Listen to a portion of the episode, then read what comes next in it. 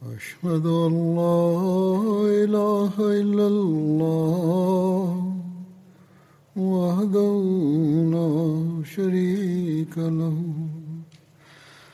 وأشهد أن محمدا عبده ورسوله أما بعد فأعوذ بالله من الشيطان الرجيم بسم الله الرحمن الرحيم الحمد لله رب العالمين الرحمن الرحيم مالك يوم الدين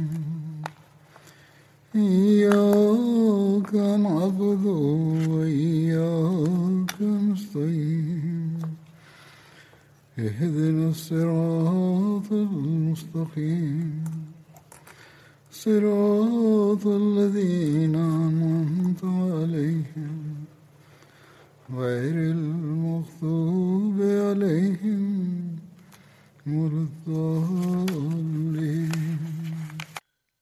ஹஸ்ரத் உஸ்மான் ரலியல்லாஹு அன்ஹு அவர்களின் காலகட்டத்தில் நடந்த போர்கள் வெற்றிகள் குறித்து எடுத்துரைக்கப்பட்டு வந்தது. இன்றும் அதையே எடுத்துரைப்பேன்.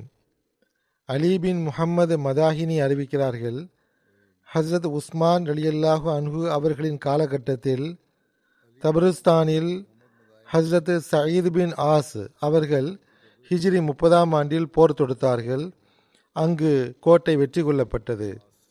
இதேபோன்று ஹிஜ்ரி முப்பத்தி ஒன்றாம் ஆண்டு சவாரி வெற்றி கொள்ளப்பட்டது. அநேக வரலாற்று நூல்களில் இந்த போர் நடைபெற்ற இடம் சுட்டி காட்டப்படவில்லை. அல்லாமா இப்னு குல்தூன் அவர்கள் இஸ்கந்தரியா என்ற இடத்தில் இப்போர் நடந்ததாக எழுதியுள்ளார்கள். ஒரு கூற்றின் அடிப்படையில் ஹிஜ்ரி முப்பத்தொன்றாம் ஆண்டில் முஸ்லிம்கள் ரோமானியர்களுடன் போரிட்டனர். அந்த போர் சவாரி என்று அழைக்கப்படுகிறது. அபு மெஹர் அவர்களின் அறிவிப்பின் அடிப்படையில் சவாரி போர் ஹிஜ்ரி முப்பத்தி நாலாம் ஆண்டில் நடந்தது. மேலும் அசாபிதா எனும் கடல் போர் ஹிஜ்ரி முப்பத்தி ஒன்றில் நடந்தது. வாக்தி உடைய கூற்றின் அடிப்படையில் சவாரி போர் மற்றும் அசாபிதா போர் இவ்விரண்டும் ஹிஜ்ரி முப்பத்தி ஒன்றில் நடந்தன. அப்துல்லா பின் சஅத் பின் அபி சரா அவர்கள் பிரெஞ்சுக்காரர்களையும் பேர்பர்களையும் ஆப்பிரிக்கா மற்றும் அந்தலூசில் தோற்கடித்த போது ரோமானியர்கள் பெரும் கோபமுற்றார்கள். அவர்கள் அனைவரும் கான்ஸ்டன்டைன் பின் ஹெர்கலிடம் ஒன்று சேர்ந்தார்கள். அவர்கள் முஸ்லிம்களுக்கு எதிராக எவ்வாறான படையை கொண்டு சென்றார்கள் என்றால், அதுபோன்ற ஒன்றை இஸ்லாமிய வரலாற்றின் ஆரம்ப காலம் முதல் தற்போது வரை காண முடியாது. அந்த படை ஐநூறு கப்பல்களில் பயணித்தது. முஸ்லிம்களுடன் போர் செய்ய அது புறப்பட்டது. அமீர் முஆவியா அவர்கள் ஹஸ்ரத் அப்துல்லா பின் சஅத் பின் அபி சரா அவர்களை கப்பல் படைக்கு தளபதியாக நியமித்தார்கள். இரண்டு படைகளும் நேருக்கு நேர் சந்தித்த போது கடும் போர் மூண்டது. பிறகு இறுதியில் அல்லாஹ்வின் உதவியால் முஸ்லிம்களுக்கு வெற்றி கிடைத்தது. கான்ஸ்டன்டைனும் அவனுடன் இருந்த படைகளும் ஓடிவிட்டன. ஹிஜ்ரி முப்பத்தி ஒன்றாம் ஆண்டு ஆர்மீனியா வெற்றி கொள்ளப்பட்டது. வாக்தி உடைய ஒரு கூற்றின் அடிப்படையில் ஹிஜ்ரி முப்பத்தி ஒன்றில் ஹபீபின் மஸ்லமா வஹ்ரி அவர்களின் கைகளில் ஆர்மீனியா வெற்றி கொள்ளப்பட்டது. அடுத்தது ஹராசான் வெற்றி. ஹிஜ்ரி முப்பத்தி ஒன்றில் ஹஸ்ரத் அப்துல்லா பின் ஆமிர் ஹராசானை நோக்கி புறப்பட்டார்கள். அவர்கள் அப்ரஹா நகரம், தூஸ், அபி வர்த் மற்றும் நசாகவை வெற்றி கொண்டார்கள். எதுவரை என்றால் அவர்கள் சர்கஸ் சென்றடைந்து விட்டார்கள். மர்வை சார்ந்தவர்களும் அந்த வருடமே சமரசம் செய்து கொண்டனர்.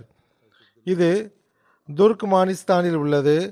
மற்ற இடங்கள் ஈரானை சார்ந்தவையாகும். ரோம் நகரத்தை நோக்கி முன்னேறியது. இந்த சம்பவம் ஹிஜ்ரி முப்பத்தொன்னாம் ஆண்டில் நடந்தது. ஹிஜ்ரி முப்பத்தி இரண்டில் அமீர் முஆவியா அவர்கள் ரோம் நகருடன் போர் செய்தார்கள். எதுவரை என்றால் அவர்கள் கான்ஸ்டன்டைனின் வாசல் வரை சென்று விட்டார்கள். மர்வூஸ், தால்கான், ஃபாரியாப், ஜூசாஜான், துகாரிஸ்தான் ஆகியவற்றில் வெற்றிகள் ஹிஜ்ரி முப்பத்தி ரெண்டில் நிகழ்ந்தவையாகும். ஹிஜ்ரி முப்பத்தி ரெண்டில் ஹசரத் அப்துல்லா பின் ஆமீர் அவர்கள் மர்ஃப்ரோஸ், தால்கான் இவை தற்போதுள்ள ஆப்கானிஸ்தானில் பலஹ் மற்றும் மர்ஃப்ரோஸுக்கு இடைப்பட்ட பகுதிகளாகும். ஃபாரியாப் இதுவும் ஆப்கானிஸ்தானின் பகுதிகளாகும். ஜூஸ்டான் இதுவும் ஆப்கானிஸ்தானின் பகுதியாகும். துகாரிஸ்தான் இதுவும் ஆப்கானிஸ்தானின் ஒரு பகுதியாகும். இவை அனைத்தையும் வெற்றி கொண்டார்கள். அபுல் அஷ்பு சாதி தனது தந்தையிடமிருந்து அறிவிக்கிறார்கள், அஹ்னப் பின் கைஸ் அவர்கள் மருவு மக்களுடன் தால்கான், ஜூசாஜான் ஆகியவருடன் இரவின் இருள் வரை போர் செய்தார்கள். எதுவரை என்றால் அல்லாஹ் எதிரிகளை தோல்வியால் சிதறடித்து விட்டான். அஹ்னப் பின் கைஸ் அவர்கள் அக்ரஹ் பின் ஹாபிஸ் அவர்களை குதிரைப்படையுடன் ஜூசாஜானை நோக்கி அனுப்பி வைத்தார்கள். அஹ்னபு தோற்கடித்த படையில் மீதமுள்ள படையை நோக்கி அக்ரஹை அனுப்பி வைத்தார்கள். ஆகவே அக்ரஹ் பின் ஹாபிஸ் அவர்கள் அம்மக்களுடன் கடுமையாக போரிட்டார்கள். அதில் அவர்களுடைய குதிரைப்படை வீரர்கள் ஷஹீதானார்கள். ஆயினும் அல்லாஹ் முஸ்லிம்களுக்கு வெற்றியை வழங்கினான். ஹிஜ்ரி முப்பத்தி ரெண்டாம் ஆண்டு பலஹ் வெற்றி கொள்ளப்பட்டது. ஆனப் பின் கைஸ் மர்ஃப்ரூஸிலிருந்து பலஹை நோக்கி சென்றார்கள். அங்கு சென்று பல்க் மக்களை முற்றுகையிட்டார்கள். தொன்மையான பலஹ் நகரம் ஹராசானுடைய ஒரு பொதுவான நகரமாகும். இது தற்போதைய ஆப்கானிஸ்தானின் தொன்மையான ஒரு நகரமாகும். தற்போது அந்த தொன்மையான நகரம் பாலடைந்து காணப்படுகிறது. பலஹ் நதியின் வலப்பக்கத்தில் பனிரெண்டு கிலோமீட்டர் தூரத்தில் இது உள்ளது.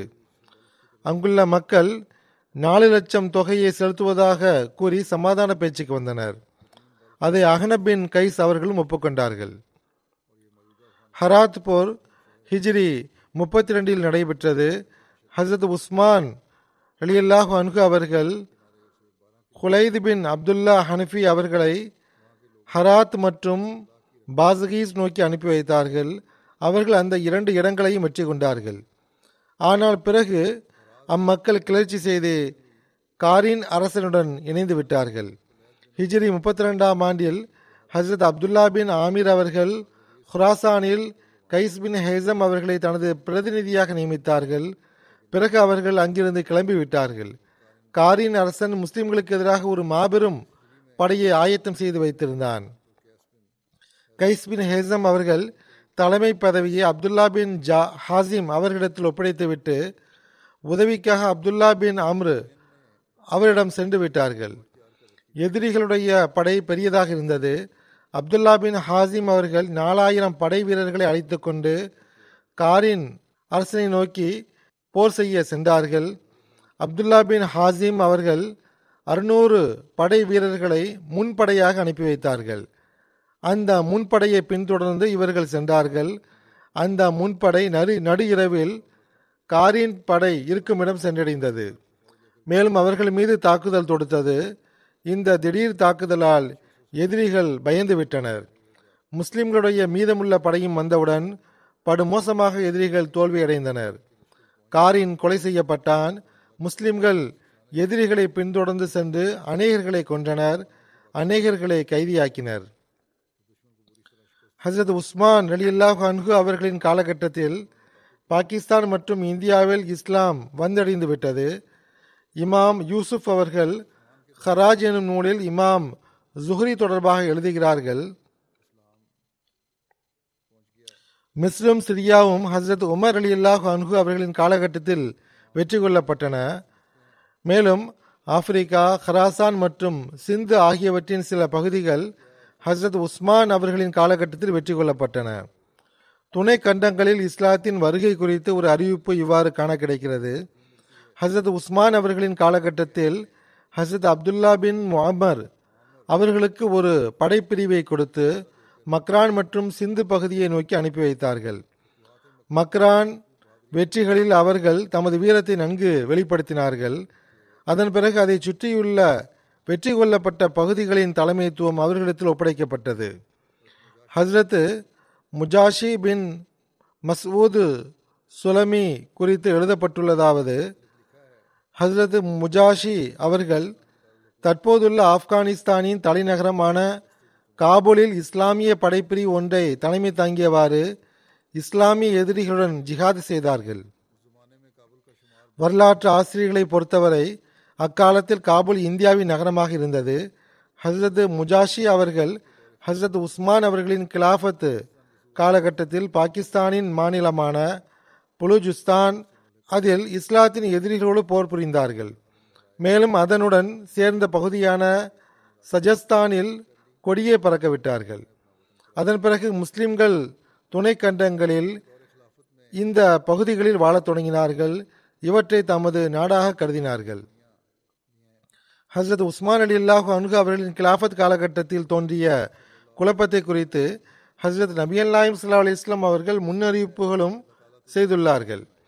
ஹஸ்ரத் ஆயிஷா ரலியல்லாஹு அன்ஹா அவர்கள் கூறுகிறார்கள், ஹஸ்ரத் நபி ஸல்லல்லாஹு அலைஹி வஸல்லம் அவர்கள் கூறினார்கள், உஸ்மானே, ஒருவேளை அல்லாஹ் உமக்கு ஒரு ஆடையை அணிவிக்கலாம். மக்கள் உம்மிடம் அந்த ஆடையை கலற்றுமாறு வேண்டினால் அவர்களின் பேச்சை கேட்டு அதை ஒருபோதும் கலற்றிவிட வேண்டாம்.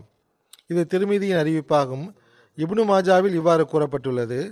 ஹஸ்ரத் ஆயிஷா அவர்கள் கூறுகிறார்கள், ஹஸ்ரத் ரசூலுல்லாஹி ஸல்லல்லாஹு அலைஹி வஸல்லம் அவர்கள் கூறினார்கள், உஸ்மானே, அல்லாஹ் ஏதேனும் ஒரு நாளில் இதை உம்மிடம் ஒப்படைத்தால் அல்லாஹ் உமக்கு அணிவித்த ஆடையை கலற்ற வேண்டும் என நயவஞ்சகர்கள் உம்மிடம் கூறினால் அதை நீர் கலற்ற வேண்டாம். அன்னார் இதை மூன்று முறை கூறினார்கள். அறிவிப்பாளர் நோமான் கூறுகிறார்கள், நான் ஹஸ்ரத் ஆயிஷாவிடம் இதை பற்றி மக்களுக்கு அறிவிப்பதை விட்டு எந்த விஷயம் உங்களை தடுத்தது என நான் கேட்டேன். ஹஸ்ரத் ஆயிஷா அவர்கள், எனக்கு இந்த விஷயம் மறக்கடிக்கப்பட்டு விட்டது என்றார்கள்.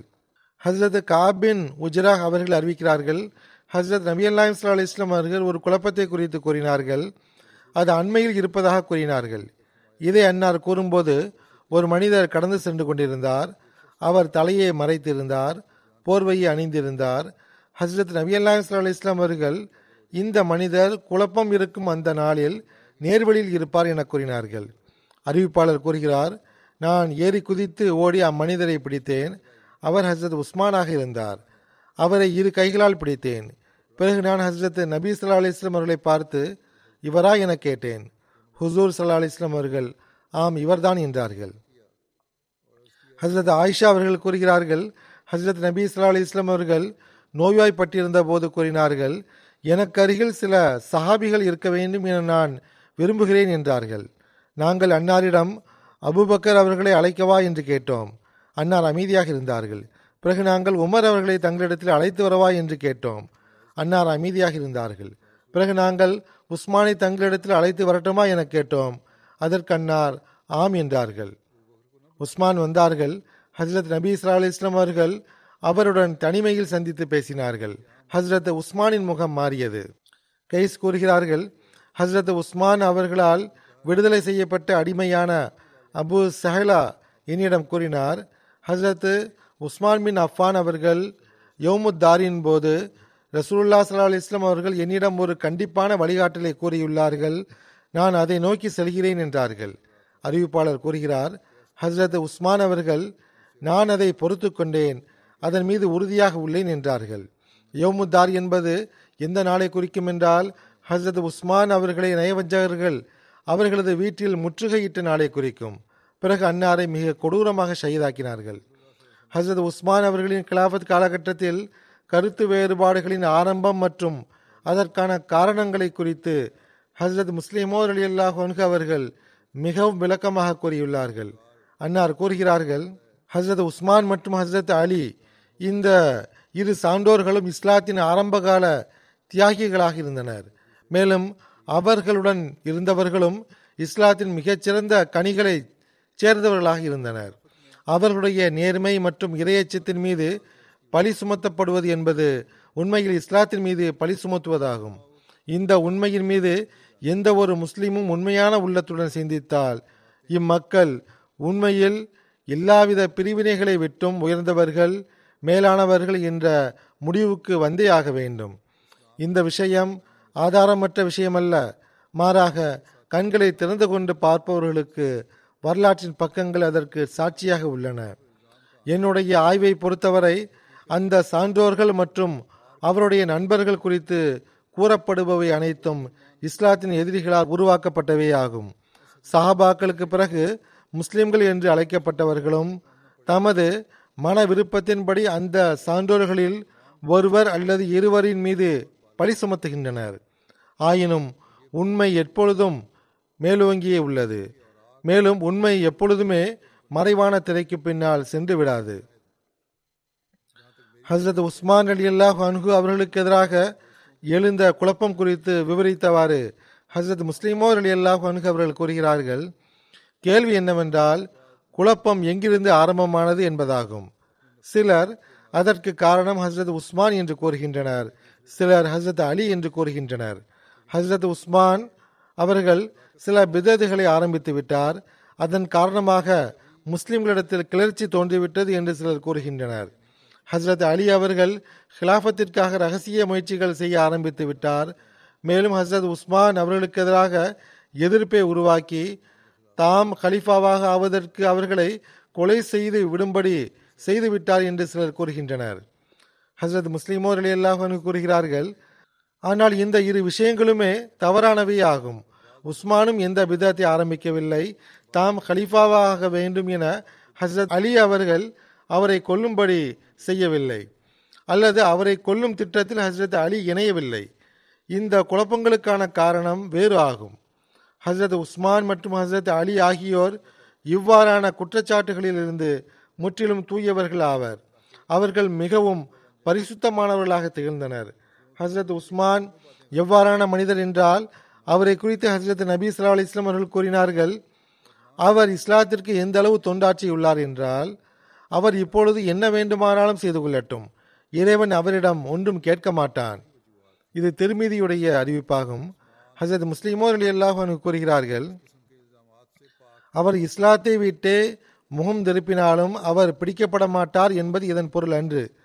மாறாக அதனுடைய பொருள் என்னவென்றால் அவரிடத்தில் எந்த அளவு நற்சிறப்புகள் தோன்றிவிட்டன என்றால், அவர் நன்மையில் எந்த அளவு முன்னேறி சென்று விட்டார் என்றால், அவருடைய எந்த ஒரு செயலும் இறை கட்டளைக்கு மாற்றமாக இருக்க வாய்ப்பே இல்லை.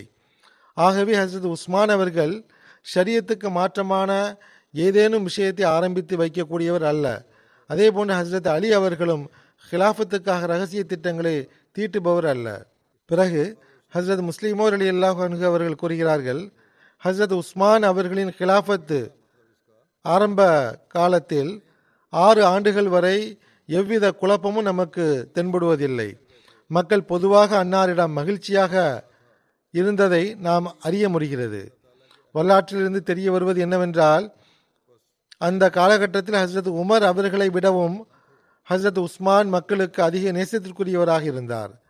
அதாவது ஹஸ்ரத் உஸ்மான் அவர்கள் ஹஸ்ரத் உமர் அவர்களை விடவும் அதிகமாக மக்களுக்கு பிரியமானவராக இருந்தார். பிரியமானவராக மட்டும் இருக்கவில்லை, மாறாக அன்னாருடைய ஆளுமையும் மக்களுடைய உள்ளத்தில் இருந்தது. உதாரணமாக அக்காலகட்டத்தின் கவிஞர் இது குறித்து கவிதைகளில் சாட்சி அளிக்கிறார். அதாவது கவிஞர் கூறுகிறார், தீயவர்களே, உஸ்மானுடைய ஆட்சியில் மக்களின் செல்வத்தை கொள்ளையடித்து விழுங்காதீர்கள். ஏனென்றால் அஃபானுடைய மகன் யாரென்றால் அவரை குறித்து உங்களுக்கு அனுபவம் உள்ளது. அவர் திருக்குரானின் கட்டளைக்கேற்ப கொள்ளையர்களை கொலை செய்கிறார். மேலும் எப்பொழுதும் அந்த திருக்குரானின் கட்டளைகளை பாதுகாப்பவர் ஆவார். மேலும் மக்களுடைய உறுப்புகளில் திருக்குரானின் கட்டளைகளை செயல்படுத்துவோர் ஆவார். ஆனால் ஆறு ஆண்டுகளுக்கு பிறகு ஏழாம் ஆண்டில் ஒரு கிளர்ச்சி நமக்கு தென்படுகிறது.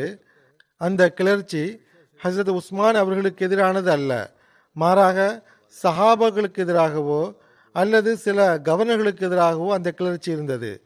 திப்ரி அவர்கள் இது குறித்து கூறுகிறார்கள், ஹஸ்ரத் உஸ்மான் அவர்கள் மக்களுடைய உரிமைகளை முழுமையாக கருத்தில் கொண்டார்கள். ஆனால் எந்த மக்களுக்கு இஸ்லாத்தில் ஆரம்ப காலம் கிடைக்கவில்லையோ அவர்களுக்கு ஆரம்பகால முஸ்லிம்களுக்கு நிகராக சபைகளில் கண்ணியம் கிடைக்கவில்லை.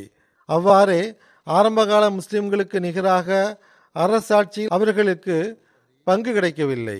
அதேபோன்று செல்வத்திலும் அவர்களுக்கு நிகரான உரிமை இவர்களுக்கு கிடைக்கவில்லை. சிறிது காலத்திற்கு பிறகு சிலர் இதன் விளக்கம் குறித்து கேள்வி கேட்க ஆரம்பித்தனர். இதை அநீதியாக கருதினர். ஆனால் இவர்கள் முஸ்லிம் பொதுமக்களை கண்டு அஞ்சவும் செய்தனர். மக்கள் இவர்களை எதிர்ப்பார்கள் என பயந்து தமது எண்ணங்களை வெளிப்படுத்தாமல் இருந்தனர். இதற்காக அவர்கள் மேற்கொண்ட வழிமுறை என்னவென்றால், மறைவாக சஹாபாக்களுக்கு எதிராக தூண்டி வந்தனர். அறிமுகம் இல்லாத முஸ்லிமையோ அல்லது விடுதலை செய்யப்பட்ட காட்டரபியையோ சந்திக்க நேர்ந்தால் அவர்களிடம் தமது புகார்களை எடுத்துக்கொள்வார்கள். தமது அறியாமையின் காரணமாகவோ அல்லது அதை தமக்காக கைப்பற்றும் பொருட்டு சிலர் இவர்களுடன் சேர்ந்து கொள்வார்கள். இவ்வாறு இக்கூட்டத்தின் எண்ணிக்கை அதிகமானது. இக்கூட்டம் மிக பெரும் எண்ணிக்கையில் ஆகிவிட்டது. ஹசரத் முஸ்லிம் ரலியல்லாஹு அன்ஹு அவர்கள் கூறுகிறார்கள், ஏதேனும் ஒரு குழப்பம் உருவாகும் போது அதனுடைய காரணிகளும் அசாதாரண முறையில் ஒன்று கூடுகின்றன. ஒரு பக்கம் பொறாமையுள்ள சிலரிடம் சஹாபாக்களுக்கு எதிராக ஆவேசம் தோன்ற ஆரம்பித்தது. இன்னொரு புறம் புதிதாக மதம் மாறக்கூடியவர்களிடம் காணப்படும் உத்வேகம் இந்த புதிய முஸ்லிம்களின் உள்ளங்களிலிருந்து குறைய ஆரம்பித்தது. அவர்களுக்கு ஹஜ்ரத் நபி அலைஹிஸ்ஸலாத்து வஸல்லம் அவர்களுடன் இருக்கக்கூடிய வாய்ப்பு கிடைக்கவில்லை. அதேபோன்று அன்னாருடன் இருந்து வந்த மக்களுடன் அதிகமாக அமரக்கூடிய வாய்ப்பும் கிடைக்கவில்லை. மாறாக இஸ்லாத்தை ஏற்றுக்கொண்ட உடனேயே அவர்கள் அனைத்தையும் கற்றுக்கொண்டதாக கருத ஆரம்பித்தனர். இஸ்லாத்தின் உத்வேகம் குறைந்த உடனேயே இஸ்லாத்தை நோக்கி திரும்பி அவர்களது உள்ளங்களின் வேகம் குறைந்தது. இஸ்லாத்தை ஏற்றுக்கொள்வதற்கு முன்பு அவர்கள் மூழ்கியிருந்த தீமைகளில் அவர்கள் இன்புற ஆரம்பித்தனர். அவர்களுடைய குற்றங்களுக்காக அவர்களுக்கு தண்டனை கிடைத்த போது சீர்திருத்தம் செய்வதற்கு பகரமாக தண்டனை வழங்கியவர்களை அழிக்க முயன்றனர். இறுதியில் இஸ்லாமிய ஒற்றுமையில் ஒரு மிக பெரும் பிளவு உருவாக காரணமாக அமைந்துவிட்டது. இவருடைய தலைமையகம் கூஃபாவாக இருந்தது. ஆனால் மிகவும் வியப்பான விஷயம் என்னவென்றால், மதினாவில் ஒரு சம்பவம் நடைபெற்றது. அச்சம்பவத்திலிருந்து தெரிய வருவது என்னவென்றால், தற்காலத்தில் மிகவும் இருள் நிறைந்த சில பகுதிகளில் வசிக்கக்கூடிய அறிவியினர்களை போன்று அக்காலத்திலும் சிலர் இஸ்லாத்தை அறியாதவர்களாக இருந்தனர். உம்ரான் இப்னு அபான் என்ற ஒருவன் ஒரு பெண்ணுடன் அப்பெண் இத்தா இருக்கும் காலகட்டத்திலேயே திருமணம் செய்து கொண்டான். ஹசரத் உஸ்மான் ரலியல்லாஹு அன்ஹு அவர்களுக்கு இது தெரிய வந்தபோது அன்னார் அவன் மீது கோபம் கொண்டார்கள். அப்பெண்ணை அவனிடமிருந்து பிரித்தார்கள். அத்துடன் அந்த மனிதரை மதினாவிலிருந்து நாடு கடத்தி பஸ்ராவுக்கு அனுப்பி வைத்தார்கள். சிலர் இஸ்லாத்தை ஏற்றுக்கொண்ட பிறகு தம்மை இஸ்லாத்தின் அறிஞராக கருதி கொண்டனர். அதிகமாக ஆராய வேண்டிய அவசியமில்லை என்று நினைத்தனர். அல்லது ஹராமை ஆகுமானதாக கருதும் பல்வேறு எண்ணங்களின் அடிப்படையில் ஷரியத்தின்படி செயல்படுவது வீணான விஷயமாகும் என்று கருதினர் என்பது இந்த சம்பவத்திலிருந்து நமக்கு தெரிய வருகிறது. ஹஜ்ரத் முஸ்லிமோ ரலியல்லாஹு அன்ஹு கூறுகிறார்கள், இந்த அனைத்து கிளர்ச்சிகளும் இரகசிய திட்டங்களின் விளைவாக இருந்தது. இதனுடைய உண்மையான தோற்றுநர்கள் யூதர்களாக இருந்தனர். உலக இச்சையில் மூழ்கிய மார்க்கத்திலிருந்து வெளியேறிய சில முஸ்லிம்கள் இவர்களுடன் இணைந்து கொண்டனர். நகரங்களின் அமீர்களின் மீது எந்த தவறும் இல்லை. அவர்கள் இக்குழப்பத்திற்கான காரணமும் கிடையாது. சில யூதர்கள் இதற்கு மூல காரணமாவார்கள். அவர்களுடன் சில முஸ்லிம்களும் இணைந்து விட்டிருந்தனர். எவ்வாறு இருப்பினும் ஹசரத் உஸ்மான் அவர்களின் சார்பாக பல்வேறு பகுதிகளில் நியமிக்கப்பட்ட அமீர்கள் மீது எந்த தவறும் கிடையாது. அவர்கள் இக்குழப்பத்திற்கான காரணமாகவும் ஆகவில்லை. அந்த அமீர்களுடைய தவறு என்னவென்றால், ஹசரத் உஸ்மான் அவர்கள் அந்த அமீர்களை அந்த பணிக்காக நியமித்திருந்தார்கள். மேலும் ஹசரத் உஸ்மான் அவர்களின் தவறு என்னவென்றால், வயோதிக காலத்தில் பலவீனமான உடல்நிலையின் போதும் இஸ்லாமிய ஒற்றுமையின் கயிறை தமது கைகளில் பிடித்திருந்தார்கள். மேலும் இஸ்லாமிய உம்மத்தின் சுமையை தமது கழுத்தில் சுமந்து கொண்டிருந்தார்கள். மேலும் இஸ்லாமிய ஷரியத்தின் நிலைப்பாட்டிற்காக அக்கறை கொண்டிருந்தார்கள். மார்க்கத்தின் கிளர்ச்சியாளர்களும் அநீதி விளைவிப்பவர்களும் தமது விருப்பத்தின்படி பலவீனமான ஆதரவற்றவர்கள் மீது அநீதி செய்ய விடாமல் அவர்களை தடுத்தார்கள். இக்கருத்தை பின்வரும் சம்பவமும் உண்மைப்படுத்துகின்றது. குழப்பத்தை விளைவிக்க விரும்புபவர்களின் சபை கூஃபாவில் கூடியது. முஸ்லிம்களிடையே குழப்பத்தை ஏற்படுத்துவது குறித்து அங்கு பேசப்பட்டது.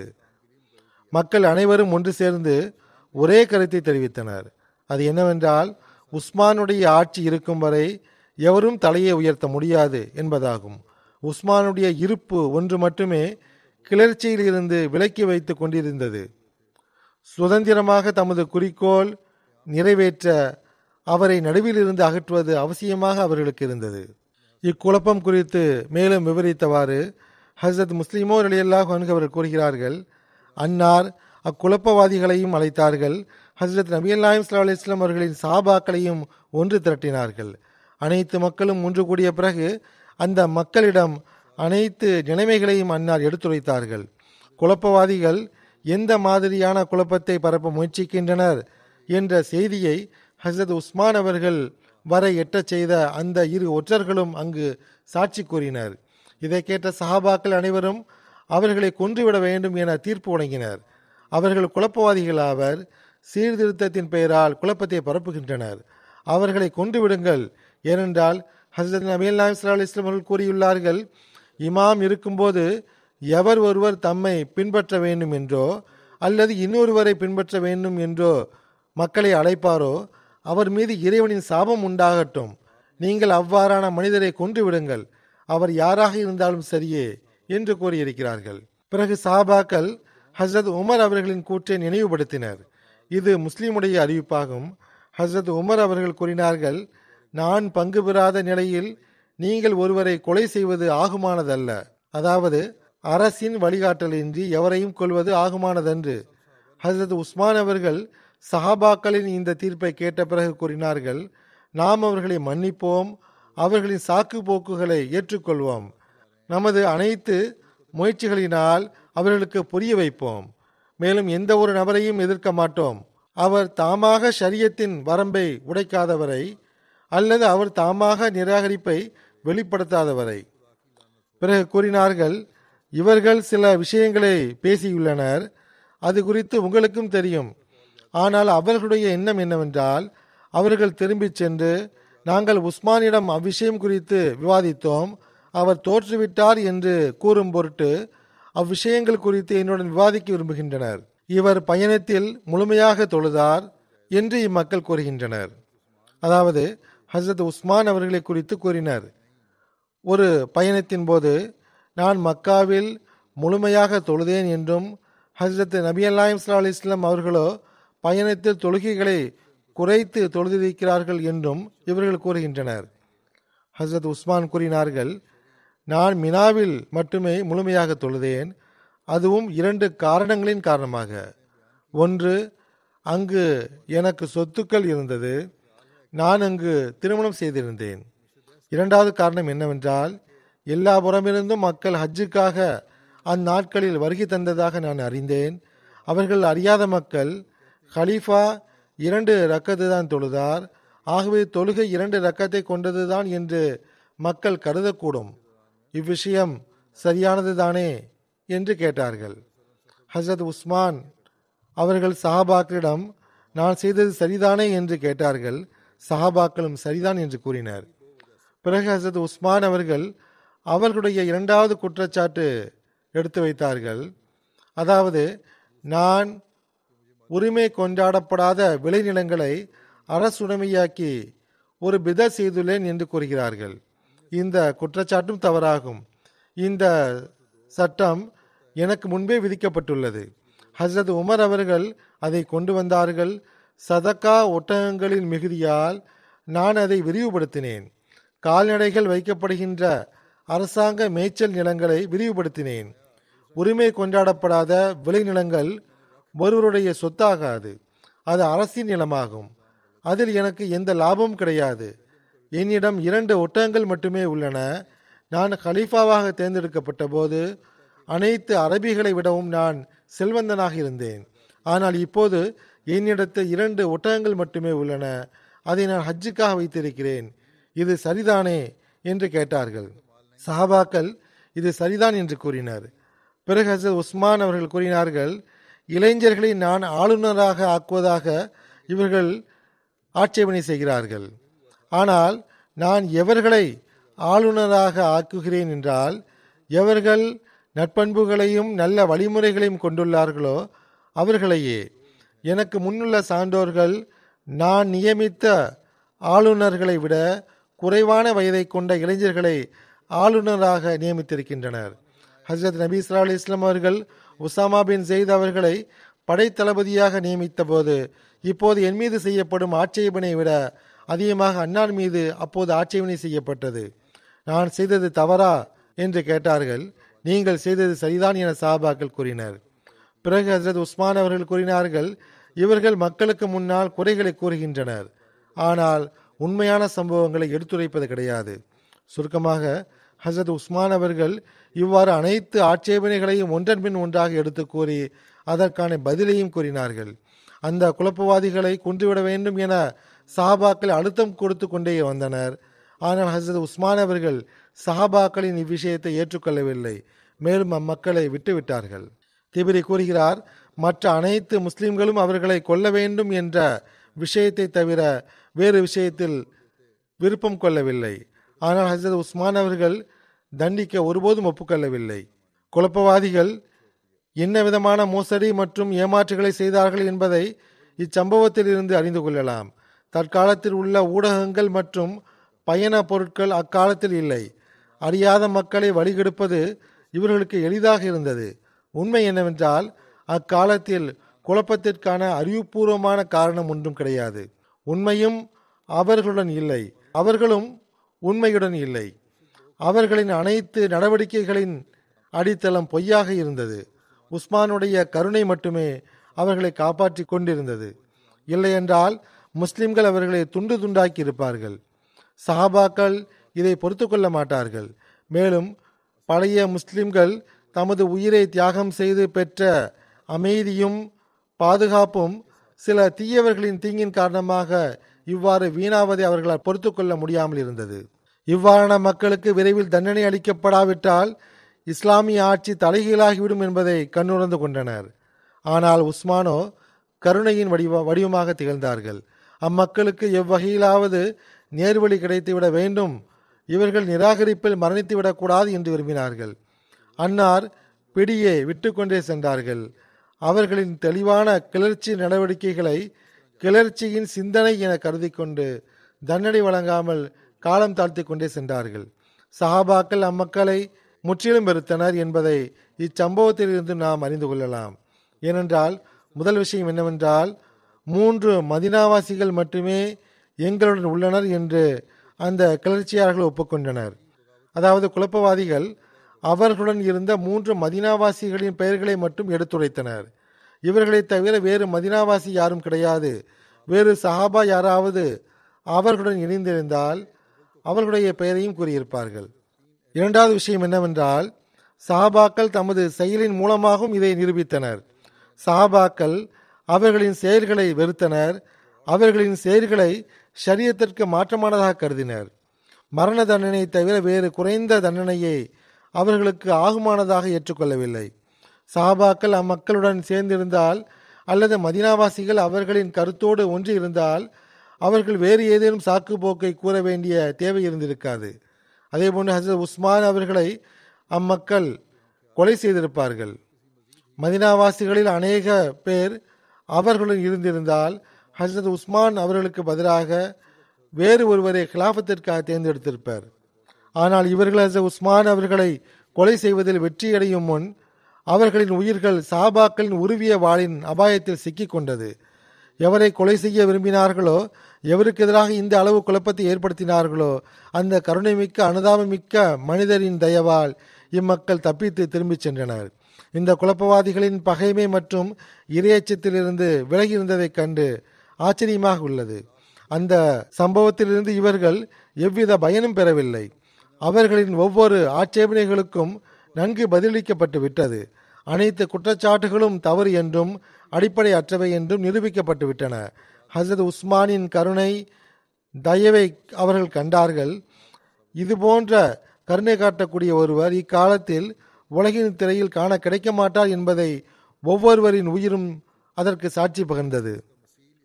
தமது பாவங்களுக்காக தௌபா செய்வதை விட்டுவிட்டு, தாம் செய்த அநீதிகளுக்காக வருத்தப்படுவதை விட்டுவிட்டு, தமது தவறுகளுக்காக வெட்கப்படுவதை விட்டுவிட்டு, தமது தீமைகளை விட்டு முகந்திருப்பதை விட்டுவிட்டு இம்மக்கள் கோபம் மற்றும் ஆக்ரோஷத்தின் நெருப்பில் இன்னும் எரிந்து கொண்டே சென்றனர்.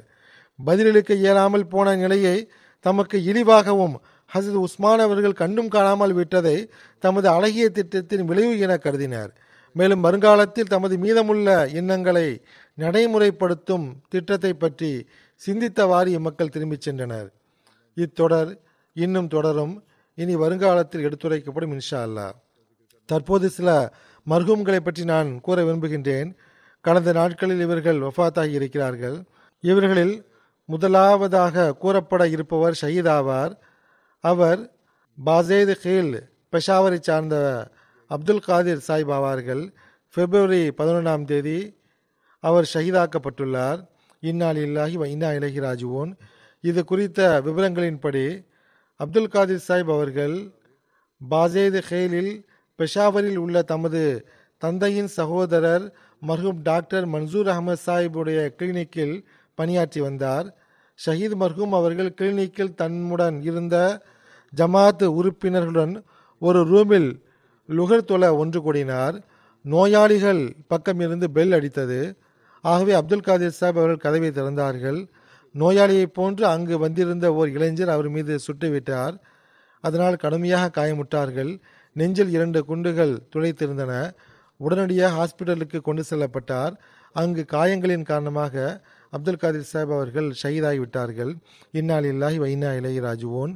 ஷஹீதுடைய வயது அறுபத்தைந்து ஆகும்.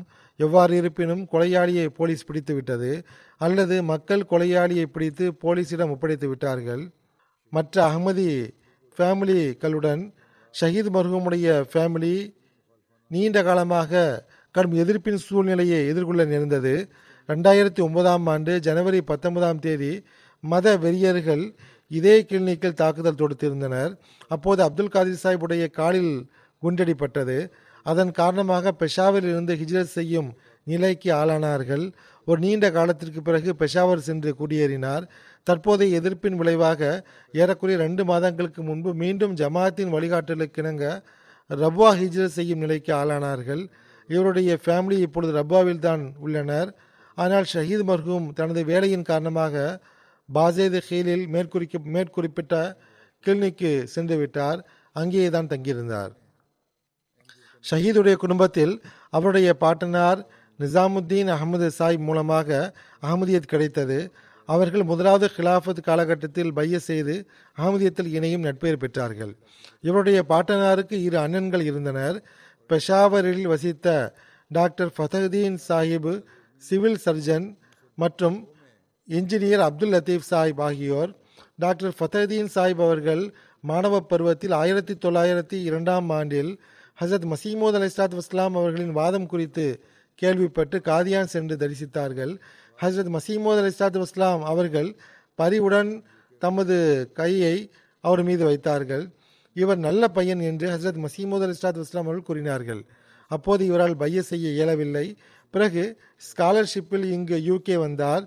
இங்கு உயர்ந்த மருத்துவ கல்வியை கற்றார்கள். பிறகு ஆயிரத்தி தொள்ளாயிரத்தி எட்டாம் ஆண்டில் ஹசரத் மசீமோத் அலைஹிஸ்ஸலாத்து வஸ்ஸலாம் அவர்கள் மரணமடைந்த செய்தியை கேள்விப்பட்டு காதியான் சென்று முதலாவது கிலாஃபத் காலகட்டத்தில் பைய செய்தார்கள். மர்ஹூமுடைய பாட்டனாரின் இன்னொரு சகோதரர் இன்ஜினியர் அப்துல் லத்தீப் சாஹிப் ஆவார். இவரும் தனது சகோதரருடன் முதலாவது கிலாஃபத் காலகட்டத்தில் பைய செய்தார்கள். இந்த இரு சகோதரர்களின் தூண்டுதலின் காரணமாக குடும்பத்தில் உள்ள மற்ற உறுப்பினர்களும் பைய செய்தனர். அவர்களில் ஷஹீத் மர்ஹூமுடைய பாட்டனாரும் ஒருவராவார். அவர் கொஞ்ச காலத்திற்கு பிறகு பைய செய்து அகமதியத்தில் இணைந்து விட்டார். ஷஹீத் அவர்கள் எண்ணற்ற நட்பண்புகளுக்கு சொந்தக்காரர் ஆவார். கிலாஃபத்துடன் எல்லையற்ற நேசம் இருந்தது. ஜமாத்தின் உறுப்பினர்களுடன் அளவு கடந்த மரியாதை கொண்டிருந்தார். தாவத்தில் அல்லாஹ்வுக்கான அதிகமான ஆர்வம் இருந்தது. அதன் காரணமாக எதிர்ப்பின் சூழ்நிலைகளை சந்தித்து வந்தார். அந்த எதிர்ப்பின் சூழல்களின் காரணமாக கடந்த இரு வருடங்களில் ஏழு முறை வீடு மாறியுள்ளார். ஆனால் அல்லாஹ்வின் அருளால் அகமதியத்தில் நிலை பெற்றிருந்தார். தஹஜ்ஜுத் மற்றும் இதர தொழுகைகள் மட்டுமின்றி திருக்குரான் ஓதுவதை கட்டாயமாக பேணி வந்தார். மிகவும் கருணையுள்ளவராகவும் எளிதில் பழகக்கூடியவராகவும் இருந்தார். தமது வாழ்வில் எவருடனும் சண்டையிட்டதில்லை. அவருடைய மனைவி கூறுகிறார், வாழ்க்கையில் பல்வேறு சந்தர்ப்பங்களில் மேடு பள்ளங்கள் வந்துள்ளன. அவர்கள் ஒருபோதும் கடுமையாக நடந்து கொண்டதில்லை. நான் எப்பொழுதாவது அவருடன் கடுமையாக பேசிவிட்டாலும் அவர் எப்பொழுதும் மென்மையாகவே பதிலளிப்பார். குழந்தைகளுடன் எப்பொழுதும் பரிவு நேசத்துடன் நடந்து கொண்டார்கள். ஷஹீதாக வேண்டும் என கடும் ஆவல் இருந்தது. எப்பொழுதாவது சோதனைக்கான நேரம் வந்தால் அஹ்மதியா கிலாஃபத்தை விட்டு விலகுவதை காட்டிலும் மரணத்தை தேர்ந்தெடுப்பேன் என்று எப்பொழுதும் கூறுவார். அவருடைய தொழுகைகளின் நிலை எவ்வாறு இருந்தது என்றால், சஜிதாவில் மிக நீண்ட நேரம் இருப்பதன் காரணமாக இவருக்கு ஏதேனும் நிகழ்ந்து விட்டதா என்று அறிந்து கொள்ளும் பொருட்டு இவர் சஜிதாவில் இருக்கும்போது சில சமயங்களில் வீட்டில் உள்ளவர்கள் இவரை தொட்டு பார்ப்பார்கள். பாசுகேல் ஜமாத்தின் தர்பியத்து ஏற்பாட்டலா ஏற்பாட்டாளராக ஏற்பாட்டாளராக ஜமாத்திற்கு தொண்டாற்றும் நல்வாய்ப்பும் பாசுகேல் ஜமாத்தின் தர்பியத்து ஏற்பாட்டாளராக ஜமாத்திற்கு தொண்டாற்றும் நல்வாய்ப்பும் ஷஹீது மர்ஹூமுக்கு கிடைத்தது. ஷஹீது தமக்கு பின்னால் தமது மனைவி சாயிதா காதிர் சாஹிபா மட்டுமின்றி நாலு மகன்களையும் ஐந்து மகள்களையும் விட்டு சென்றுள்ளார். அல்லாஹ் மர்ஹூமுடைய அந்தஸ்திலே உயர்த்துவானாக. அவர் விற்று சென்றவர்களுக்கும் அல்லாஹ்வே உதவி ஒத்தாசை புரிவானாக. அவருடைய குழந்தைகளுக்கும் சந்ததிகளுக்கும் அவருடைய நன்மைகளை தொடரக்கூடிய நல்வாய்ப்பு வழங்குவானாக. இரண்டாவது ஜனாசா இப்ராஹிம் சாஹிபுடைய மகன் இறைவழியில் சிறை சென்ற அக்பர் அலி சாஹிபுடையதாகும். ஷவுகத் ஆபாத் காலனி நன்கானா மாவட்டத்தை சார்ந்தவர். பிப்ரவரி பதினாறாம் தேதி ஒஃபாத்தானார்கள். இறைவழியில் சிறை சென்ற அக்பர் அலி சாஹிப் அவர்கள் ஷேகுபுராவுடைய ஜெயிலில் பிப்ரவரி பதினாறாம் தேதி மாரடைப்பின் காரணமாக இறந்து போனார்கள். இன்னால் இல்லாஹி வைனா இலை ராஜுவோன். இவருடன் இன்னும் இரண்டு பேர் கைதாகி இருந்தனர். ரெண்டாயிரத்தி இருபதாம் ஆண்டு மே ரெண்டாம் தேதி இவர்களுக்கு எதிராக வழக்கு தொடரப்பட்டது. உயர் நீதிமன்றத்தில் அக்டோபர் மாதத்தில் ஜாமீனுக்கான கன்ஃபர்மேஷனில் இவருடைய தற்காலிக ஜாமீனை நீதிமன்றம் ரத்து செய்தது, கைது செய்யுமாறு கட்டளையிட்டது. ஆகவே இம்மூவரும் கைதானார்கள். பிறகு நன்கானாவுடைய மேஜிஸ்ட்ரேட் அவர்கள் ஒருதலைபட்சமாக விசாரித்து விட்டு நம்முடைய நிலைப்பாட்டை கேட்காமல் ஜனவரி ரெண்டாயிரத்தி இருபத்தொன்னில் இருநூற்றி தொண்ணூற்றி ஐந்து சிஐயையும் சேர்த்து விட்டனர். இது இன்னொரு அபாயகரமான வழக்காகும். மர்ஹூம் அவர்கள் நாலரை மாத சிறை காலத்தில் மரணமடைந்தார்கள். மரணமடைந்த போது அவருடைய வயது ஐம்பத்தைந்து ஆகும். அல்லாஹ்வின் அருளால் வசிய அமைப்பில் இணைந்திருந்தார். மர்ஹூமுடைய குடும்பத்தில் இவருடைய தந்தை இப்ராஹிம் சாஹிப் மூலமாக அஹ்மதியத் கிடைத்தது. அவர் தனது சகோதரர் மியா இஸ்மாயில் சாஹிபு உடன் ஆயிரத்தி தொள்ளாயிரத்தி இருபதாம் ஆண்டில் இரண்டாவது கிலாஃபத் காலகட்டத்தில் பைய செய்தார்கள். அக்பர் அலி சாஹிப் அவர்கள் இராணுவத்தில் பணியாற்றினார். இராணுவத்தில் இருபத்தி மூணு வருடங்களாக ஹவில்தாராக பணியாற்றினார். பதினாறு ஆண்டுகளுக்கு முன் இராணுவத்திலிருந்து ஓய்வு பெற்றார்கள். அதன் பிறகு செக்யூரிட்டி கார்டாக பணியாற்றினார்கள். மிகவும் பொறுப்புள்ள துணிவுமிக்க மனிதராக இருந்தார். சிறை செல்லும் முன்பு வரை பேங்கில் செக்யூரிட்டி கார்டாக பணியாற்றி கொண்டிருந்தார்கள். அந்த பேங்குடைய மேனேஜரிடம் ஒரு எதிரி புகாரளித்தார். அதாவது அக்பர் அலி சாஹிபுக்கு நீங்கள் வேலை கொடுத்து வைத்துள்ளீர்கள், அவர் காஃபிர் ஆவார் என்று கூறினார். பேங்க் மேனேஜர் பதிலளிக்கும் விதமாக, நான் ஒவ்வொரு நாள் காலையிலும் வந்து சிசிடிவி கேமராவுடைய ரெக்கார்டிங்கை செக் செய்வேன்.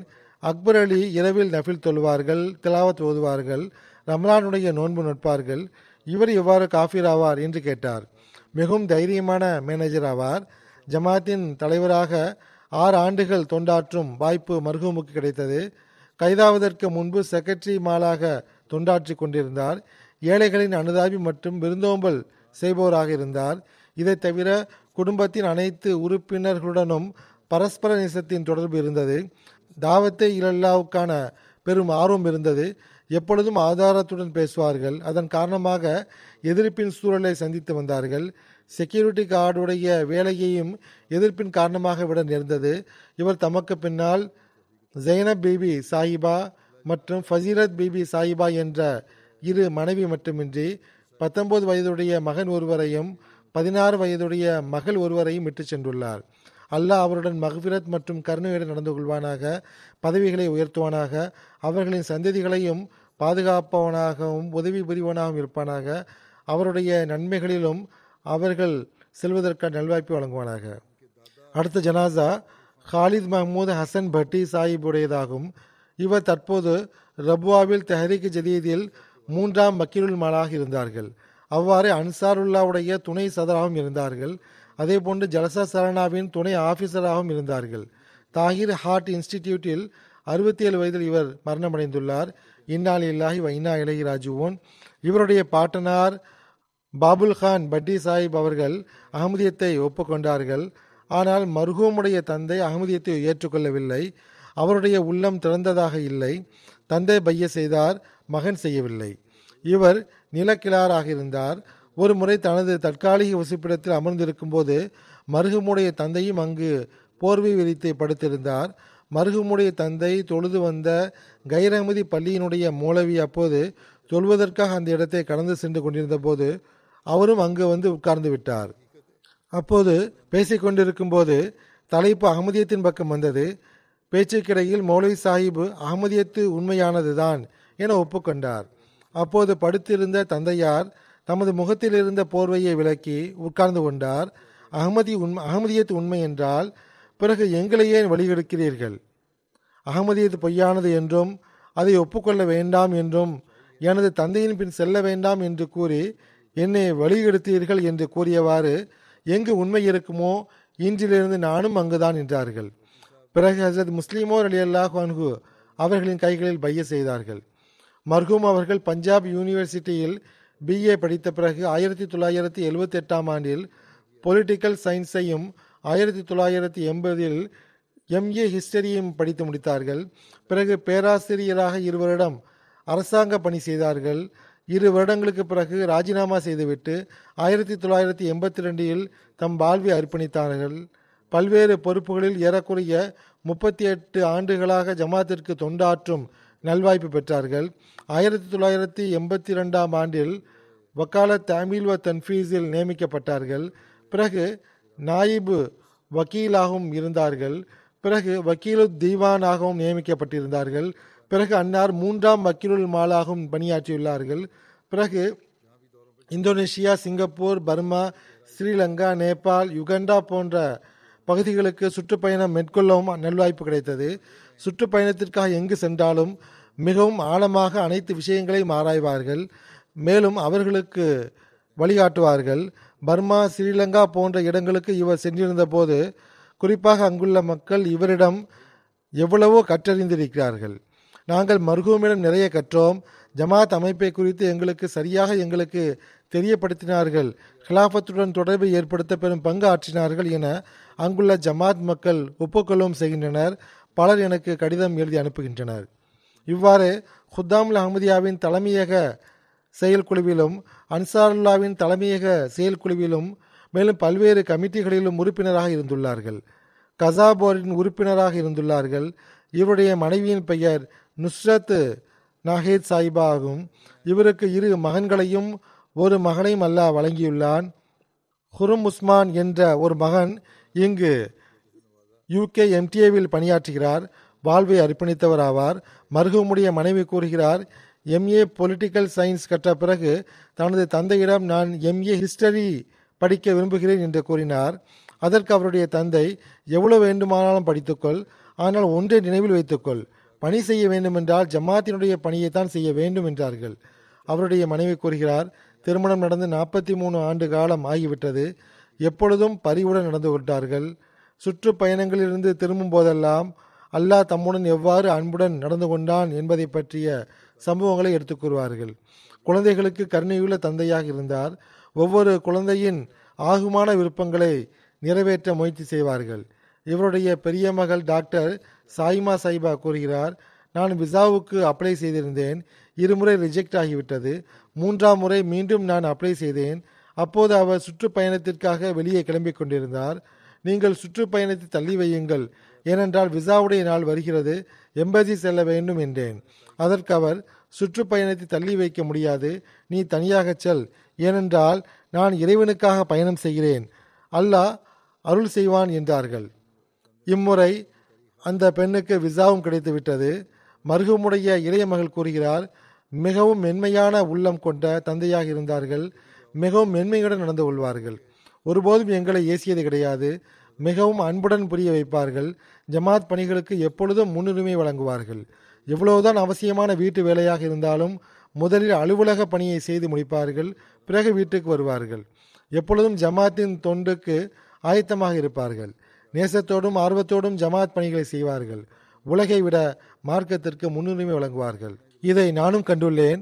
மிக உழைப்புடன் பணி செய்வார்கள். மிக விசுவாசத்துடனும் அர்ப்பணிப்பின் ஆன்மாவை நிலைநிறுத்தியவாறும் அவர்கள் எப்பொழுதும் தொண்டாற்றி இருக்கிறார்கள். ஒரு மகள் கூறுகிறார், எப்பொழுது கஷ்டகாலம் வந்தாலும் அல்லாஹ்வின் மீது நம்பிக்கை கொள்ள வேண்டும் என எப்பொழுதும் கூறுவார்கள். அல்லாஹ் நம்மை விட்டுவிட மாட்டான் என்று எப்பொழுதும் கூறுவார்கள். அல்லாஹ் ஒருபோதும் அவரை விட்டுவிடவும் இல்லை. அவருடைய மகன் கூறுகிறார், எங்களுக்கு விவரம் தெரிந்த நாள் முதல் ஜமாத்திற்கு அவர் தொண்டு செய்வதையே நாங்கள் கண்டுள்ளோம்.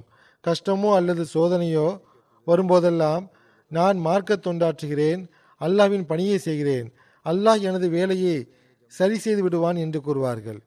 பிறகு அல்லாஹ் தனது அருளையும் வழங்கி விடுவான். மேலும் அவரது பணியும் எளிதாகிவிடும். உண்மையான முறையில் அவர்கள் அர்ப்பணிப்பின் ஆன்மாவை நிலைநிறுத்தினார்கள். அவரது மகன் இத்துடன் இதையும் எழுதியுள்ளார். அதாவது ஜமாத்தினுடைய ஈடுபாடுகளுக்கிடையிலும் வீட்டினுடைய அனைத்து கடமைகளிலும் ஒருபோதும் கவனக்குறைவாக இருந்தது கிடையாது.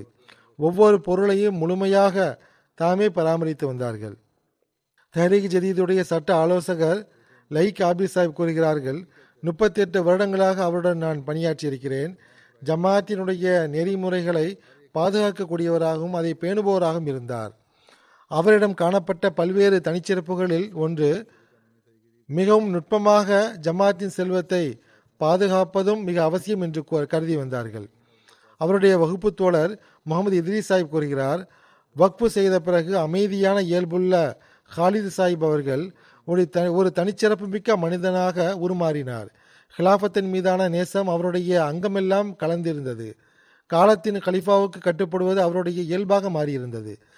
எப்போதும் மார்க்க பணியில் மூழ்கியிருப்பது அவருடைய விருப்பமான உணவாக ஆகியிருந்தது. மூன்றாம் வக்காலத்தி மாலுடைய பணியாளர் ஒருவர் கூறுகிறார், அலுவலகத்திற்கு என்ன கடிதம் வந்தாலும் அதை பெண்டிங்கில் வைக்க மாட்டார், உடனடியாக நடவடிக்கை மேற்கொள்வார். இன்றைக்கான வேலையை இன்றையே செய்யுங்கள், நாளை வாய்ப்பு கிடைக்குமோ என்பது தெரியாது, வாழ்க்கையை நம்ப முடியாது என்று கூறுவார். நான் ஏற்கனவே கூறியது போன்று பாகிஸ்தானிலும் சரி எங்கெல்லாம் வெளிநாடுகளில் சுற்றுப்பயணம் மேற்கொண்டார்களோ அங்கெல்லாம் மிக நல்ல தாக்கத்தை ஏற்படுத்தி இருக்கிறார்கள். தொண்டின் உணர்வோடு பணியாற்றி இருக்கிறார்கள். மிக விசுவாசத்தோடு தனது வக்ஃபை நிறைவேற்றி இருக்கிறார்கள்.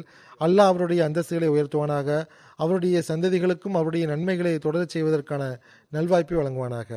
அடுத்த ஜனாசா சதர் அஞ்சுமன் அஹமதியாவின் சட்ட ஆலோசகர் முபாரக் அகமது தாகிர் சாஹிபுடையதாகும். பிப்ரவரி பதினேழாம் தேதி தாகிர் ஹார்ட் இன்ஸ்டிடியூட்டில் எண்பத்தொன்னாம் வயதில் மரணமடைந்தார்கள். இன்னாலில்லாஹி வ இன்னா இலைஹி ராஜிஊன். இவருடைய தந்தை சூஃபி குலாம் முகமது சாஹிப் மூலமாக ஆயிரத்தி தொள்ளாயிரத்தி இருபத்தி ஏழாம் ஆண்டில் இவரது குடும்பத்தில் அகமதியத் வந்தது. காதியானில் ஜமாத் இருப்பது தொடர்பாக இவருக்கு தெரிய வந்தபோது காதியானுக்கு சென்று பார்க்கலாம் என அன்பர்களுடன் சேர்ந்து தீர்மானித்தார். எனவே ஆயிரத்தி தொள்ளாயிரத்தி இருபத்தி ஆறாம் ஆண்டில் சிந்து பகுதியில் இருந்து காதியான் ஆண்டு மாநாட்டில் கலந்து கொள்ள சென்றார்கள். ஹஜ்ரத் முஸ்லிமோ ரலியல்லாஹு அன்ஹு மற்றும் ஜமாத்தின் மீது பெரும் மதிப்பு ஏற்பட்டது. ஆனால் பைய செய்யவில்லை. அடுத்த வருடம் மீண்டும் வர விரும்பினார்கள்.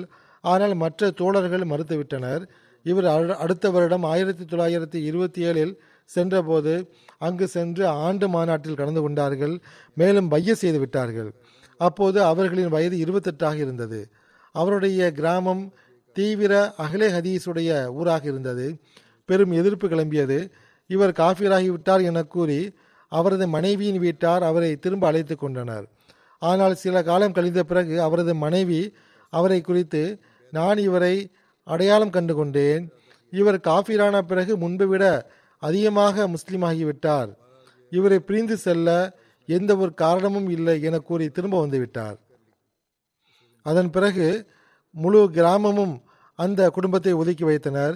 எந்த அளவு என்றால் அந்த கிராமத்தில் தண்ணீர் இறைப்பதற்கு ஒரு கிணறு இருந்தது. அந்த கிணற்றின் நீரையும் தராமல் தடுத்து கொண்டார்கள். பல மைல் தூரம் சென்று தண்ணீர் கொண்டு வரும் நிலைக்கு ஆளாக்கப்பட்டார்கள். சில வாரங்கள் கழிந்த பிறகு அந்த ஊர் கிணறின் தண்ணீர் வற்றிவிட்டது. அதன் பிறகு கிராமத்தினர்களுக்கு, நாம் சூஃபி சாஹிப் அவர்களுக்கு தண்ணீரை தடுத்தோம், ஆகவேதான் நம் கிராமத்தின் தண்ணீர் வற்றிவிட்டது என்ற உணர்வு தோன்றியது. அதன் பிறகு மீண்டும் இன்னொரு கிணறை தோண்டினர். அப்போது மருகுவிடம் வந்து, நீங்கள் எல்லோரையும் விட முதலில் உங்களது சந்தாவை கொடுங்கள், ஏனென்றால் நீங்கள் பணம் கொடுத்தால் கிணற்றில் தண்ணீரும் வந்து வந்துவிடும் மேலும் வந்து கொண்டே இருக்கும் என்று கூறினர். எவ்வாறு இருப்பினும் அந்த உறவினர்கள் அகமதியத்தை ஏற்றுக்கொள்ளவில்லைதான். ஆனால் அந்த சம்பவத்திற்கு பிறகு அவரை எதிர்ப்பதை விட்டுவிட்டார்கள். அவருடைய மனைவியின் பெயர் ராஷிதா பர்வீன் சாஹிபா ஆகும். மர்ஹூமுக்கு அல்லாஹ் நாலு மகன்களையும் ரெண்டு மகள்களையும் வழங்கியிருந்தான். ஒரு மகனுடைய பெயர் ஹாஃபிஸ் ஏஜாஸ் அகமது தாகிர் சாஹிப் ஆகும். அவர் இங்கு இஸ்லாமாபாதில் ஜமாத்தின் முரபியாக உள்ளார். ஜாமியா அஹமதியா யூகேவில் ஆசிரியராக உள்ளார். இரண்டாவது மகன் நாசிர் அகமது தாகிர் சாஹிப் ஆவார். இவர் வாழ்வை அர்ப்பணித்தவர் ஆவார். கனடாவின் ரிவ்யூ ஆஃப் ரிலிஜியன்ஸில் பணிபுரிகிறார்.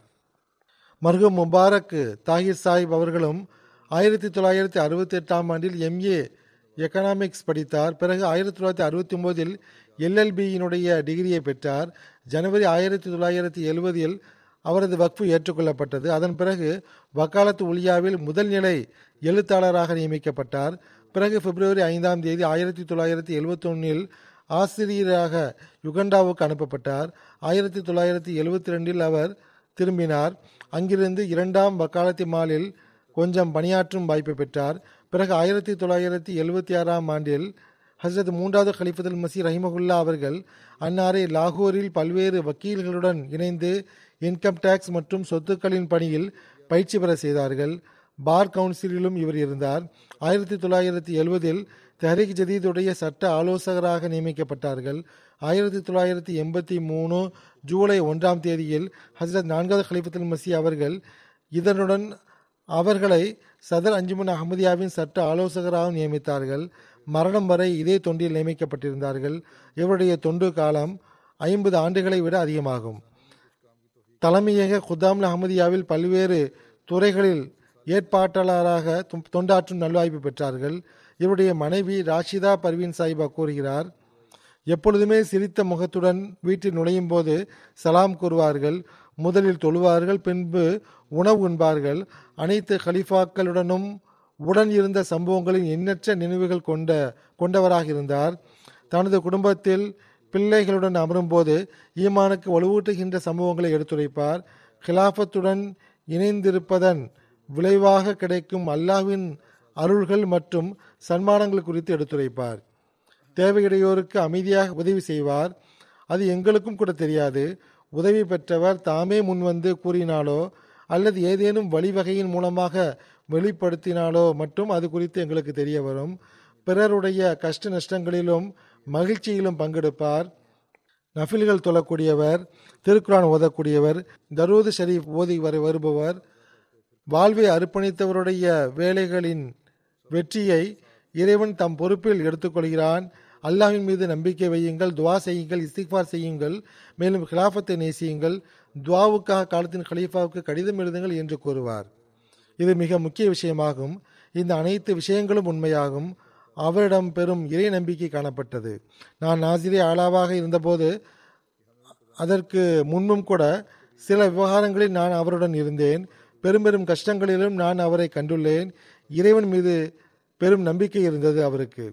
இது ஜமாத்தின் பணிகளாகும். காலத்தின் கலீஃபாவின் துவாக்கள் உள்ளன. இன்ஷா அல்லாஹ் வேலை நிறைவு பெறும் என்று கூறுவார்கள். சதகா மற்றும் தான தர்மங்கள் துவாக்களுடன் பணிய ஆரம்பிப்பார்கள். பிறகு அல்லாவின் அருளால் வெற்றிகளும் கிடைத்து விடுகின்றன. அவருடைய மகன் ஹாஃபிஸ் ஏஜாஸ் சாஹிப் கூறுகிறார், ஆயிரத்தி தொள்ளாயிரத்தி அறுபத்தி ஏழாம் ஆண்டினுடைய ஒரு சம்பவத்தை மர்ஹூம் எங்களிடம் கூறினார்கள். ஹசரத் மூன்றாவது கலிஃபத்துல் மசீஹ் அவர்கள் ட்ரெயின் மூலமாக கராச்சிக்கு பயணித்து கொண்டிருந்தார்கள். ஹைதராபாத் ஸ்டேஷனில் ட்ரெயின் சிறிது நேரம் நின்றது. அதிகமான எண்ணிக்கையில் அகமதி அன்பர்கள் ஹுசூரை சந்திக்க அங்கு வந்திருந்தனர். ஹுசூர் அவர்கள் ட்ரெயினுடைய கதவருகே நின்று கொண்டிருந்தார்கள். ஹுசூர் அவர்கள் கைகளால் சைகை செய்து மர்ஹூம் முபாரக் தாகிர் சாஹிப் அவர்களை அழைத்தார்கள். அதற்கு முன்பு அவருடன் எவ்வித அறிமுகம் இருக்கவில்லை. ஹசரத் மூன்றாவது கலீஃபாவுக்கு தம்மை தெரியாது என்ற உறுதி குறைந்தபட்சம் அவருக்கு இருந்தது. அழைக்கப்பட்ட போது முபாரக் தாகிர் சாஹிப் அவர்கள் விரைவாக கூட்டத்தில் முன்னேறி ஹுசூரை நோக்கி சென்றார்கள். கதவருகே வந்தபோது ஹுசூர் அவர்கள் தமது மேல்கோட்டின் பையிலிருந்து கொஞ்சம் பணம் எடுத்து முபாரக் தாகிர் சாஹிபுடைய பாக்கெட்டில் போட்டுவிட்டார்கள். அதன் பிறகு ட்ரெயின் சென்று விட்டது. ஹசரத் மூன்றாவது கலிஃபத்துல் மசீஹ் அவர்கள், எனது பாக்கெட்டில் பணம் இட்டதன் அருளால் எனது பாக்கெட் எப்பொழுதுமே நிரம்பி வழிந்தது என முபாரக் தாகிர் சாஹிப் கூறி வந்தார்கள். இவ்விஷயம் உண்மையாகும். அல்லாஹ் அவருடைய பையை நிரப்பியே வைத்திருந்தான். அசாதாரண வழிமுறையில் அவருக்கு சில வருமானங்கள் வந்தன. அதே போன்று அவர்கள் அதை செலவழிக்கவும் செய்தார்கள். ஏழைகளுக்காகவும் ஜமாத்திற்காகவும் அதிகமாக செலவு செய்துள்ளார்கள். கொஞ்ச காலத்திற்கு பிறகு ஒரு கனவின் அடிப்படையில் அன்னார் தமது வாழ்வை அர்ப்பணித்து விட்டார்கள். வாழ்வை அர்ப்பணிக்கும் போது அவருக்கு திருமண வரன் பேசிவிட்டார்கள். நிக்காகவும் நடந்துவிட்டது. இவர் ஹைதராபாத்தில் இருக்கும்போது அவருடைய மனைவியின் உறவு பெண் ஒருவர் அவருடைய மனைவியை மருத்துவத்திற்காக உடன் அழைத்து கொண்டு சென்றார். அப்போது மர்ஹூமிடமும் டாக்டரிடம் செல்ல வேண்டும் என தகவல் கூறப்பட்டிருந்தது. இவர் ட்ரெயினில் இருந்து இறங்கும்போது அந்த உறவு பெண் இவரிடம், நீங்கள் வக்ஃப் செய்து விட்டதாக கேள்விப்பட்டேன், வக்ஃப் செய்தவர்களுக்கு உண்ண உணவு கூட கிடைப்பதில்லையே என்றார். முபாரக் தாய் சாஹிப் அவர்கள் உடனே, இப்போது நிக்காதான் ஆகியிருக்கின்றது, மணப்பெண்ணை அழைத்து செல்லவில்லை, உங்களுக்கு இந்த அளவு வருத்தம் இருக்கும் என்றால் உங்கள் மகளை உங்கள் வீட்டிற்கு அழைத்து சென்று விடுங்கள் என்று கூறி கோபத்துடன் அங்கிருந்து சென்று விட்டார்கள். அவர் தன்மானத்தை வெளிப்படுத்தினார். மேலும் அல்லாஹும் தன்மானத்தை நிலைநாட்டியவாறு வக்ஃபில் அவர் இருக்கும்போதே பொருளாதார ரீதியாக அவருக்கு எண்ணிக்கையிலடங்கா முறையில் வழங்கினான், பெரும் செல்வத்தை வழங்கினான். மூன்றாவது கலிஃபத்துல் மசி அவர்களின் காலகட்டத்தில் அன்னார் சட்ட ஆலோசகராக இருந்தார்கள். வழக்குகள் தொடர்பாக ஊரை விட்டு வெளியே செல்ல நேரிடும், பஸ்களில் பயணம் செய்ய வேண்டியது இருக்கும், ஒவ்வொருவரிடமும் பயண வசதிகள் கார் போன்றவை இருப்பதில்லை. பயணத்திலிருந்து எப்போது திரும்பினாலும் என்னிடம் அறிக்கை தர வேண்டும் என அக்காலத்தில் ரபுவாவில் ஹசரத் மூன்றாவது கலிஃபத்துல் மசி அவர்கள் கட்டளை இட்டிருந்தார்கள். மர்ஹூம் கூறுகிறார், ஒரு முறை இரவில் வெகு தாமதமாகிவிட்டது. ஃபஜர் தொழுகைக்கு ரெண்டு மணி நேரம் முன்புதான் நான் ரபுவா வந்தடைந்தேன். இப்போது சென்று கலிஃபத்துல் மசீக்கு தகவல் கொடுப்பது என்பது அன்னாருடைய தூக்கத்தை கெடுப்பது போலாகிவிடும். அதற்கு அவசியம் கிடையாது. ஒருவேளை நஃபிலோ அல்லது தொழுகையோ அன்னார் தொழுது கொண்டிருக்கலாம், அல்லது ஹுசூர் தூங்கி கொண்டிருக்கலாம். ஆகவே ஃபஜர் தொழுகையில் தகவல் கொடுக்கலாம் என கூறிக்கொண்டேன். ஃபஜர் தொழுகையில் ஹசரத் மூன்றாவது கலிஃபத்துல் மசி அவர்கள் என்னை கண்டபோது, முபாரக் சாஹிப் இரவில் எப்போது வந்தீர்கள் என கேட்டார்கள். ஒன்றரை அல்லது ரெண்டு மணி நேரத்திற்கு முன்புதான் வந்தடைந்தேன் என அவர் கூறினார். அதை கேட்ட ஹுசூர் அவர்கள், அப்படியென்றால் அப்போதே என்னிடம் கூறியிருக்கலாமே, நானும் சில மணித்துளிகள் உறங்கியிருப்பேனே. உங்களுடைய பயணம் நலமாக இருந்ததா இல்லையா, நலமாக வந்தடைந்தீர்களா இல்லையா என நான் உங்களுக்காக காத்திருந்தேன் என்று கூறினார்கள். மர்ஹூமுடைய மகன் கூறுகிறார், வக்ஃப் செய்து ஜாமியா செல்ல நான் விரும்பிய போது என்னிடம் கூறினார், வக்ஃப் என்பது கட்டுப்படுதலின் பெயராகும். உம்முடைய இயல்பில் கொஞ்சம் வேகம் உள்ளது, அதன் காரணமாக வக்ஃபு நிலைபெறாது. வக்ஃபு என்பது அமைதியாக கட்டுப்பட்டு தொண்டு செய்வதன் பெயராகும். இவ்வாறு நடக்க முடியுமென்றால் மிக்க மகிழ்ச்சி, இல்லை என்றால் வக்ஃப் செய்த பிறகு விட்டுவிடுவது எனக்கு பிடிக்காத செயலாகும் என்றார்கள். ஆக இவ்வாறு அறிவுரை செய்து தர்பியத் வழங்கினார்கள். அல்லாவின் அருளால் இப்பொழுது வரை அவருடைய மகன் அந்த நிறைவேற்றும் நல்வாய்ப்பு அவருக்கு கிடைத்து கொண்டிருக்கின்றது. இனிமேலும் நல்வாய்ப்பு கிடைக்க கிடைத்து வரட்டுமாக. வீட்டில் உள்ளவர்களுக்கு மர்ஹூம் வழங்கிய வழிகாட்டல் என்னவென்றால், காலத்தின் ஹலீஃபாவின் குத்துபா ஒளிபரப்பாகி கொண்டிருக்கும் போது எல்லா வேலைகளையும் விட்டுவிட்டு கவனத்துடன் அதை கேட்க வேண்டும். குத்துபாவில் ஏதேனும் அறிவுரையோ வழிகாட்டலோ பொருள் தியாகம் குறித்த திட்டமோ எடுத்து வைக்கப்பட்டிருந்தால் குத்துபா முடிந்த உடனேயே அதை செயல்படுத்தி விடு விட வேண்டும். மேலும் அத்துடன் குழந்தைகளுக்கும் அவர் வழிகாட்டி வருவார்கள்.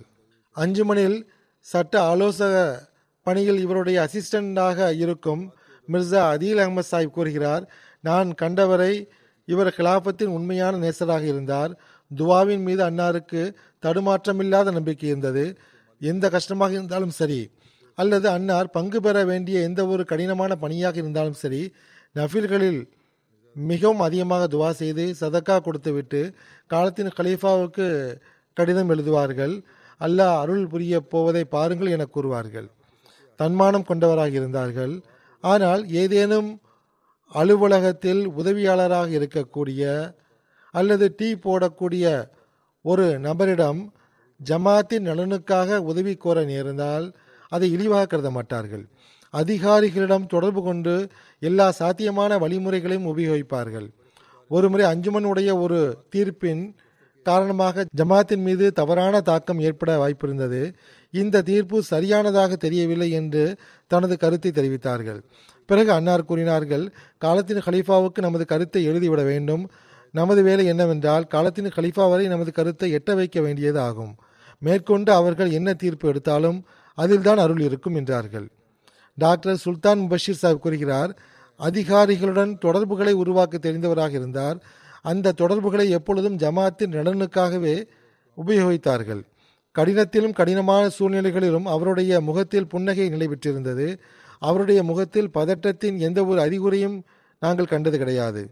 ஜமாத்தின் வழக்குகள் தொடர்பாக எவ்வாறான இடங்களுக்கெல்லாம் செல்ல நேர்ந்தது என்றால் அங்கு இதர அபாயங்களுடன் உயிருக்கான அபாயமும் இருந்தது. ஆனால் இந்த வீர ஆண்மகனோ தனது கடமைகளிலிருந்து ஒருபோதும் விலகவில்லை. நான் ஏற்கனவே கூறியது போன்று அல்லாஹ் இவருக்கு செல்வ செழிப்பையும் வழங்கியிருந்தான். பாண்ட் மூலமாக அல்லாஹ் இவருக்கு பெரும் உதவி செய்து வந்தான். அதில் பெரும் பெரும் தொகை கிடைத்து வந்தது. டாக்டர் சாஹிப் கூறுகிறார், ஒரு முறை அவருக்கு ஐம்பது லட்சம் பரிசாக கிடைத்தது. அந்த தொகையில் அறுபது சதவீதத்தை பல்வேறு வகையில் ஏழைகளுக்கு உதவுவதற்காக செலவு செய்தார்கள். இந்த ஒரு சம்பவம் மட்டும் கிடையாது, எப்பொழுதுமே இது அவர்களுடைய நடைமுறையாக இது இருந்து வந்தது. அல்லாஹ் பெரும் பெரும் தொகைகளை அன்னாருக்கு வழங்கி வந்தான். அதனுடைய பெரும் பகுதியை சந்தாவாகவோ ஏழைகளுக்கு உதவுவதிலோ கொடுத்து வந்தார்கள். அவர்களுக்கு இரு பெரும் விருப்பம் இருந்தது. அதை அவர்கள் கூறியுள்ளார்கள். அதற்காக துவாவுக்காகவும் விண்ணப்பித்து வருவார்கள். அது என்னவென்றால், இறுதி மூச்சு வரை ஜமாத்திற்கு தொண்டு செய்ய வேண்டும். இரண்டாவது என்னவென்றால், நடமாடி கொண்டிருக்கும் போதே இவ்வுலகிலிருந்து விடைபெற்று சென்றுவிட வேண்டும், யாருக்கும் சுமையாக ஆகக்கூடாது என்று அவர்கள் கூறுவார்கள். அல்லாஹ் அவருடைய இந்த இரு விருப்பங்களையும் நிறைவேற்றினான். எண்ணற்ற மேலும் பல பண்புகள் இருந்தன. நான் அதை கண்டுள்ளேன். மிக பொறுமையுடனும் ஊக்கத்துடனும் பணி செய்யக்கூடியவராக இருந்தார். ஒருபோதும் பதற்றமடைந்தது கிடையாது. அல்லாஹ்வின் மீதான நம்பிக்கை அசாதாரணமானதாக இருந்தது. அல்லாஹ் அவரின் அந்தஸ்துகளை உயர்த்துவானாக. அவருடைய துவாக்களுக்கு வாரிசாக அவருடைய சந்ததிகளை ஆக்குவானாக. இன்ஷா அல்லாஹ் தொழுகைகளுக்கு பிறகு இவர்கள் அனைவரின் ஜனாசா காயிப் தொழுகையை தொழ வைப்பேன்.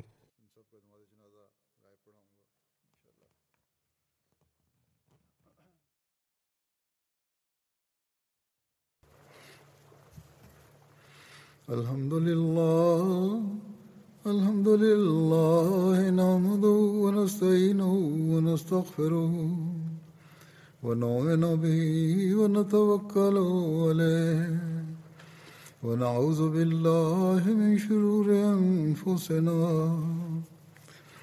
வ மின் ஸய்யிஆத்தி அஅமாலினா மன் யஹ்திஹில்லாஹு ஃபலா முதில்ல லஹு ومن يضلل فلا هادي له ونشهد أن لا إله إلا الله ونشهد أن محمدا عبده ورسوله عباد الله رحمكم الله إن الله يأمر بالعدل والإحسان وإيتاء ذي القربى وَيَنْهَى عَنِ الْفَحْشَاءِ وَالْمُنْكَرِ وَالْبَغْيِ يَعِظُكُمْ لَعَلَّكُمْ تَذَكَّرُونَ اذْكُرُوا اللَّهَ يَذْكُرْكُمْ وَادْعُوهُ يَسْتَجِبْ لَكُمْ